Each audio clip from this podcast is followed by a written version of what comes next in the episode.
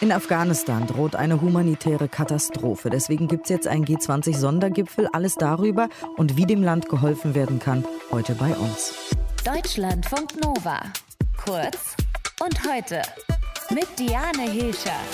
In Afghanistan droht eine humanitäre Katastrophe. Die Menschen haben kaum Geld und gleichzeitig steigen die Preise für Nahrungsmittel. Über 90 Prozent der Haushalte haben schon jetzt nicht genug zu essen. Und jetzt steht auch noch der Winter an.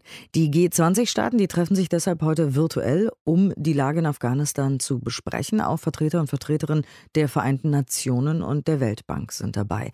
Aber die Frage ist auch, wie können die Industriestaaten den Menschen in Afghanistan helfen ohne die Ideologie der Taliban zu unterstützen. Wir wollen darüber sprechen mit Waslat Hasrat Nazimi. Sie ist Leiterin der Afghanistan-Berichterstattung bei der Deutschen Welle. Guten Morgen. Ja, schönen guten Morgen. Gucken wir erstmal ins Land. Was sind denn gerade äh, für die Menschen in Afghanistan die größten Herausforderungen? Sind es die Taliban? Ist es die Wirtschaftskrise? Ist es der Winter? Ist es alles? Es ist auf jeden Fall, wie Sie schon gesagt haben, eine Mischung aus verschiedenen Dingen. Zum einen ist die Zahl der Binnenflüchtlinge noch weiter gestiegen. Seit Anfang dieses Jahres sind noch mal eine halbe Million Menschen dazugekommen zu den bereits fünf Millionen Menschen, die sowieso schon nicht ihre Häuser verlassen mussten und in Camps unterkommen, in notdürftigen Unterkünften. Also es sind mittlerweile über Zehntausende in Kabul, in der Hauptstadt, wo sie versuchen oder hoffen, irgendwie Hilfe zu bekommen, die momentan natürlich ausbleibt.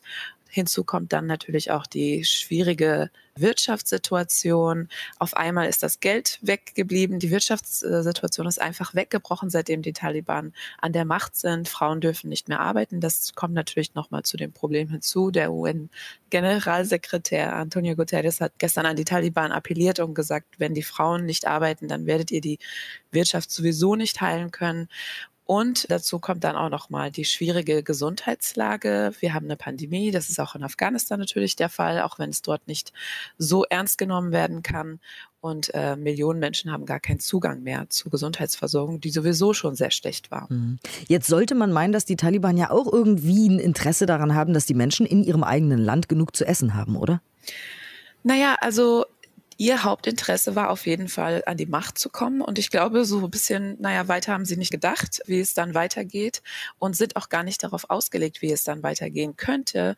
Denn seit 20 Jahren und auch davor war die einzige Motivation der Taliban, an die Macht zu kommen. Und es ist ja keine Gruppe von Technokraten, die sich Gedanken darüber gemacht hat, wie man besser das Land regieren könnte. Mhm. Und dementsprechend sind sie gar nicht dafür gewappnet, wie man mit so einer Situation umgehen kann. Das heißt, es fehlen die Mittel und Möglichkeiten, aber vor allem auch der Wille der Taliban, den Menschen überhaupt zu helfen. Also ich würde den Taliban jetzt nicht per se unterstellen, dass sie die Menschen verhungern lassen möchten, aber dass sie die Macht auch weiterhin tragen, das ist ihre Hauptsorge. Und wie kann das jetzt eben aussehen? Also Hilfe irgendwie durch die G20-Staaten für die Menschen, ohne die Ideologie der Taliban zu unterstützen. Ist das möglich? Was sagen Sie? Also mittlerweile gibt es ja auch Ideen, dass man die Menschen direkt unterstützt, dass man UN-Mitarbeiter direkt unterstützt, dass man Mitarbeiter von Hilfsorganisationen direkt unterstützt, dass man irgendwie versucht, die Gelder direkt an die Menschen zu bekommen. Das ist natürlich keine einfache Aufgabe, aber andererseits muss man wahrscheinlich in einer Art und Weise mit den Taliban zusammenarbeiten, um irgendwie Geld in das Land zu bekommen. Weil das ist ja auch ein Problem. Es gibt ja einfach auch momentan gar kein Geld, also kein bares Geld. Und da fehlt es deshalb auch überall an jeder Ecke. Aber verhindern die Taliban nicht, dass die Hilfe quasi zu den Menschen direkt kommt? Die wollen doch wahrscheinlich ein bisschen was davon abzweigen auch. Also das, was sie als allererstes natürlich wollen, ist, dass sie anerkannt werden in der internationalen Gemeinschaft, sowohl vom Westen als auch in anderen Ländern. Bis jetzt haben wir gesehen, dass es ausgeblieben, also sogar auch von den Ländern, wo man dachte, die würden die direkt anerkennen, von China, von Russland zum Beispiel, von Pakistan, von Iran.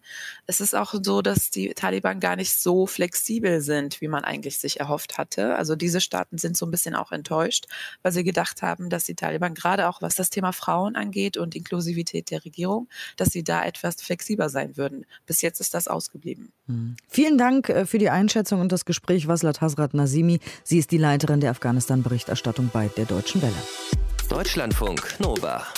Kurz und heute.